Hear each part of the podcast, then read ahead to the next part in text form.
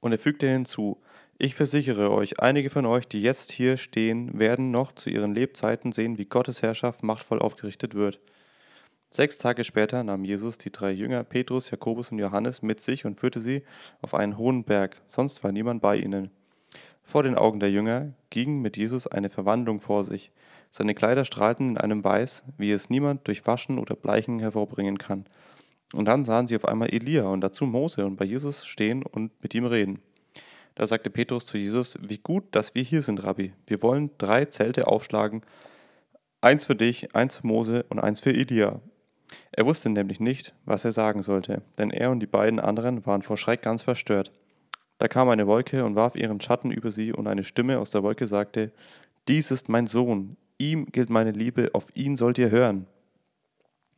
Dann aber, als sie um sich blickten, sahen sie niemand mehr, nur Jesus allein war noch bei ihnen.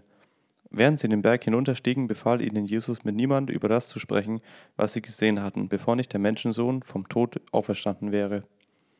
Diese Worte griffen sie auf und diskutierten darüber, was denn das heiße, vom Tod auferstehen. Die 3 Jünger fragten Jesus: Warum behaupten die Gesetzeslehrer, dass vor dem Ende erst noch Elia wiederkommen muss? Jesus sagte: Gewiss, Elia kommt zuerst, um das ganze Volk Gottes wiederherzustellen. Aber warum heißt es dann noch in den Heiligen Schriften, dass der Menschensohn vieles erleiden muss und verachtet sein wird? Doch ich sage euch, Elia ist schon gekommen und auch mit ihm haben sie gemacht, was sie wollten. So ist es ja auch über ihn geschrieben. Als sie zu den anderen Jüngern zurückkamen, fanden sie diese im Streit mit einigen Gesetzeslehrern und umringt von einer großen Menschenmenge. Sobald die Menschen Jesus sahen, gerieten sie in Aufregung. Sie liefen zu ihm hin und begrüßten ihn. Jesus fragte sie: Was streitet ihr mit meinen Jüngern? Ein Mann aus der Menge gab ihm zur Antwort: Lehrer, ich habe meinen Sohn zu dir gebracht. Er ist von einem bösen Geist besessen, darum kann er nicht sprechen. Immer wenn dieser Geist ihn packt, wirft er ihn zu Boden. Schaum steht dann vor seinem Mund, er knirscht mit den Zähnen und sein ganzer Körper wird steif. Ich habe seine Jünger gebeten, den bösen Geist auszutreiben, aber sie konnten es nicht. Da sagte Jesus zu allen, wie sie dastanden: Was ist das für eine Generation, die Gott nichts zutraut? Wie lange soll ich noch bei euch aushalten und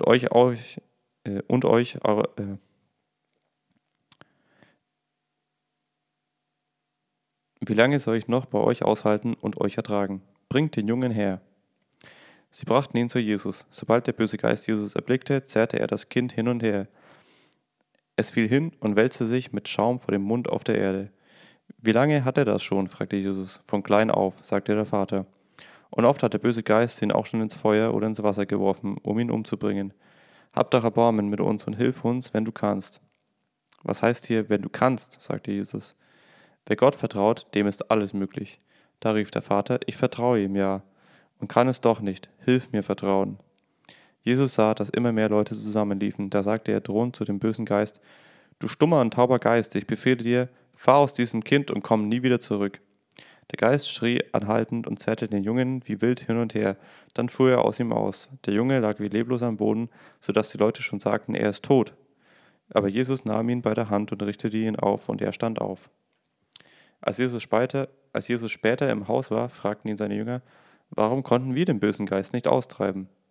Er gab ihnen zur Antwort: Nur durch Gebet können solche Geister ausgetrieben werden. Sie gingen von dort weiter und zogen durch Galiläa. Jesus wollte nicht, dass er bekannt wurde, denn ihm lag daran, seinen Jüngern zu erklären, was ihm bevorstand. Er sagte zu ihnen: Der Menschensohn wird nach dem Willen Gottes an die Menschen ausgeliefert werden, und sie werden ihn töten. Doch 3 Tage nach seinem Tod wird er auferstehen. Die Jünger wussten mit dem, was Jesus da sagte, nichts anzufangen, aber sie scheuten sich, ihn zu fragen. Sie kamen nach Kapernaum. Im Haus angelangt, fragte Jesus seine Jünger: Worüber habt ihr euch unterwegs gestritten? Sie schwiegen, denn sie hatten sich gestritten, wer von ihnen wohl der Größte wäre. Da setzte Jesus sich hin, rief die 12 zu sich und sagte zu ihnen: Wer der Erste sein will, der muss der Letzte von allen werden und allen anderen dienen. Und er winkte ein Kind heran, stellte es in ihre Mitte, nahm es in seine Arme und sagte zu ihm: Wer in meinem Namen solch ein Kind aufnimmt, nimmt mich auf. Und wer mich aufnimmt, nimmt nicht nur mich auf, sondern gleichzeitig den, der mich gesandt hat. Johannes sagte zu Jesus: Lehrer, wir haben da einen Mann gesehen, der deinen Namen dazu benutzt, böse Geister auszutreiben. Wir haben versucht, ihn daran zu hindern, weil er nicht zu uns gehört. Lass ihn doch, sagte Jesus. Wer meinen Namen gebraucht, um Wunder zu tun, kann nicht im nächsten Augenblick schlecht von mir reden. Wer nicht gegen uns ist, ist für uns. Wer euch nur einen Schluck Wasser zu trinken gibt, weil ihr zu Christus gehört, ich versichere euch, ein solcher Mensch wird ganz gewiss seinen Lohn erhalten. Wer einen dieser kleinen, unbedeutenden Menschen, die mir vertrauen, an mir irre werden lässt, der käme noch gut weg, wenn er mit einem Mühlstein um den Hals ins Meer geworfen würde. Wenn deine Hand dich zur Sünde verführt, dann hau sie ab. Es ist besser für dich, mit nur einer Hand ewig bei Gott zu leben, als mit beiden Händen in die Hölle zu kommen, in das Feuer, das nie ausgeht. Und wenn dein Fuß dich zur Sünde verführt, dann hau ihn ab.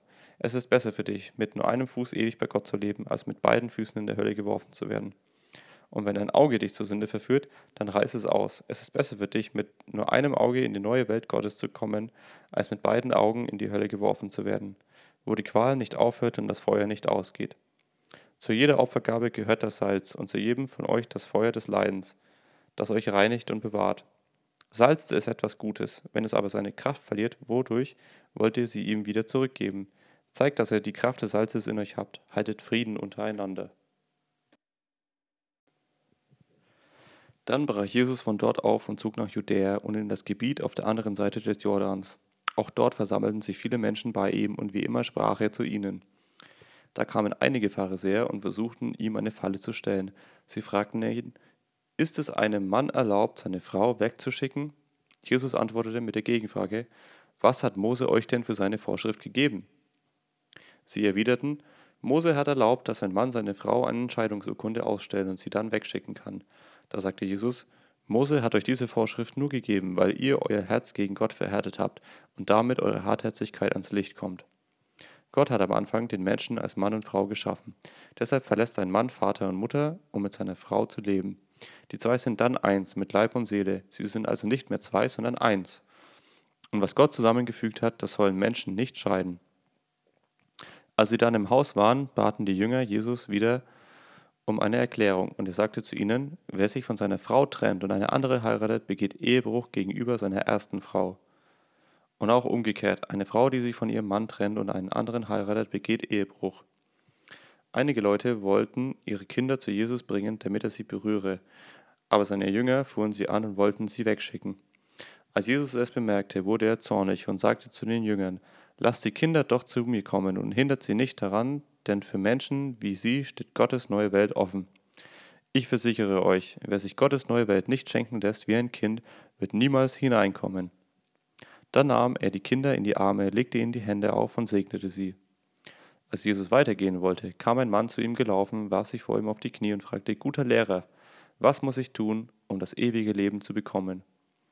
Jesus antwortete, warum nennst du mich gut? Nur einer ist gut, Gott. Und seine Gebote kennst du doch.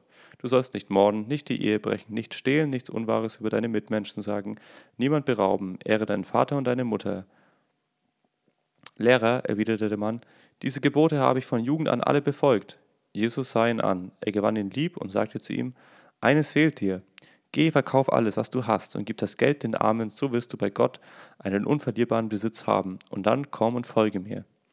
Der Mann war enttäuscht über das, was Jesus ihm sagte, und ging traurig weg, denn er hatte großen Grundbesitz. Jesus sah seine Jünger der Reihe nach an und sagte, wie schwer haben es doch die Besitzenden, in die neue Welt Gottes zu kommen.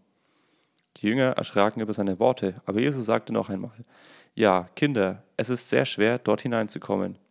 Eher kommt ein Kamel durch ein Nadelöhr als ein Reicher in Gottes neue Welt. Da gerieten die Jünger völlig außer sich. Wer kann denn überhaupt gerettet werden? Fragten sie einander. Jesus sah sie an und sagte, wenn es auf die Menschen ankommt, ist es unmöglich, aber nicht, wenn es auf Gott ankommt. Für Gott ist alles möglich. Da sagte Petrus zu Jesus, du weißt, wir haben alles stehen und liegen lassen und sind dir gefolgt. Jesus antwortete, ich versichere euch, niemand bleibt unbelohnt, der um meinetwillen und um die gute Nachricht weiterzusagen etwas aufgibt. Wer dafür irgendetwas zurücklässt, Haus oder Brüder oder Schwestern oder Mutter oder Vater oder Kinder oder Felder, wird das Zurückgelassene hundertfach neu bekommen. Zunächst noch in dieser Welt, Häuser und Brüder und Schwestern und Mütter und Kinder und Felder werden auch mitten in Verfolgung und in der kommenden Welt das ewige Leben. Aber viele, die jetzt vorn sind, werden dann am Schluss stehen und viele, die jetzt die Letzten sind, werden schließlich die Ersten sein. Sie waren unterwegs nach Jerusalem, Jesus ging ihnen voran. Alle, die dabei waren, wunderten sich, die Jünger aber hatten Angst. Wieder nahm Jesus die 12 beiseite und machte ihnen klar, was bald mit ihnen geschehen werde. »Hört zu«, sagte er, »wir gehen jetzt nach Jerusalem. Dort wird der Menschensohn nach dem Willen Gottes den führenden Priestern und den Gesetzeslehrern ausgeliefert werden. Sie werden ihn zum Tod verurteilen und den Fremden übergeben, die Gott nicht kennen. Die werden ihren Spott mit ihm treiben, ihn anspucken, auspeitschen und töten, doch nach 3 Tagen wird er vom Tod auferstehen.« Da gingen Jakobus und Johannes, die Söhne von Zebedäus, zu Jesus hin und sagten zu ihm: Lehrer, wir möchten, dass du uns eine Bitte erfüllst. Was möchtet ihr denn? Fragte sie Jesus. Was soll ich für euch tun? Sie sagten: Wir möchten, dass du uns rechts und links neben dir sitzen lässt, wenn du deine Herrschaft angetreten hast. Jesus sagte zu ihnen: Ihr wisst nicht, was ihr da verlangt. Könnt ihr den Kelch trinken, den ich trinke? Könnt ihr die Taufe auf euch nehmen, mit der ich getauft werde? Das können wir, sagten sie. Jesus erwiderte: Ihr werdet tatsächlich den gleichen Kelch trinken wie ich und mit der Taufe getauft werden, die mir bevorsteht. Aber ich kann nicht darüber verfügen, wer rechts und links neben mir sitzen wird.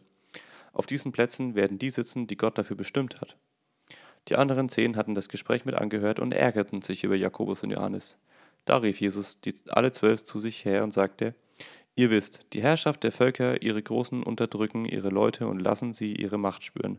Bei euch muss es anders sein. Wer von euch groß sein will, soll euer Diener sein. Und wer der Erste sein will, soll allen anderen Sklavendiensten leisten. Auch der Menschensohn ist nicht gekommen, um sich bedienen zu lassen, sondern um zu dienen und sein Leben als Lösegeld für alle Menschen hinzugeben. Sie kamen nach Jericho. Als Jesus die Stadt wieder verließ, gefolgt von seinen Jüngern und einer großen Menschenmenge, saß da am Straßenrand ein Blinder und bettelte. Es war Bartimäus, der Sohn von Timäus.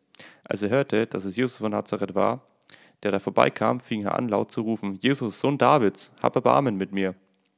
Viele fuhren ihn an, er solle still sein, aber er schrie nur noch lauter: Sohn Davids, hab Erbarmen mit mir. Da blieb Jesus stehen und sagte: Ruft ihn her. Einige liefen zu dem Blinden hin und sagten zu ihm: Fasse Mut, steh auf, Jesus ruft dich. Da warf der Blinde seinen Mantel ab, sprang auf und kam zu Jesus. Was willst du? fragte Jesus. Was soll ich für dich tun? Der Blinde sagte: Rabuni, ich möchte wieder sehen können. Jesus antwortete: Geh nur, dein Vertrauen hat dir geholfen. Im gleichen Augenblick konnte er sehen und folgte Jesus auf seinem Weg.